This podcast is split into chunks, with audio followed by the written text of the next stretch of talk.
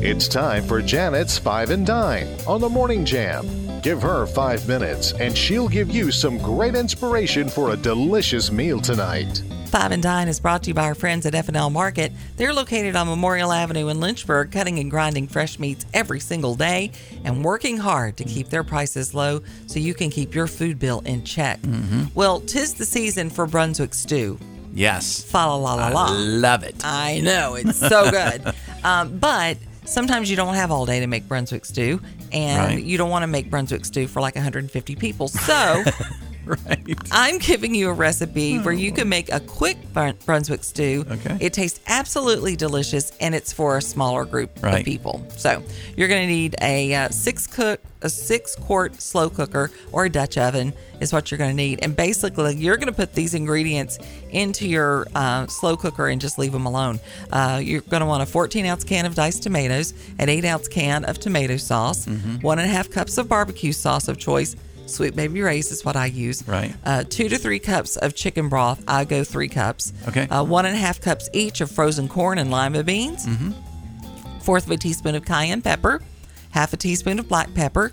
12 ounces of cooked chicken chopped. Now, this is a great way to use rotisserie chicken. You take about half of a rotisserie Okay. and put that in there, or two chicken breasts that you shredded up and you put that in there. Right. And then a pound of pulled pork. So you put all that in, and it's the the pulled pork that's already together. So just one of the containers. Right. And F and L can really hook you up in this department. Okay. Then you're going to put it all together and let it get happy, and you've got a terrific Brunswick stew. Now, in Virginia, we also dice up some potatoes to put that in there. Mm-hmm. All right. I think that makes it extra yummy too. I think So- maybe Pharrell wrote his song after eating Brunswick stew. You think what? Yeah, got Uh, happy. oh, he did. He oh, got happy. I think he did too. Yeah. Because No who isn't happy after a nice bowl of Brunswick And it's just that time of year, the, the you know, That's just when you when you want it. Mm-hmm. Um, my Mark took it to work, and the guy was like, "Oh, where did you get that?" And he's like, "Are you kidding me?" Janet feeds sometimes uh, second. Well, he does swing shift, so it's Yeah. first, second, and third shift know about her food. Trust me.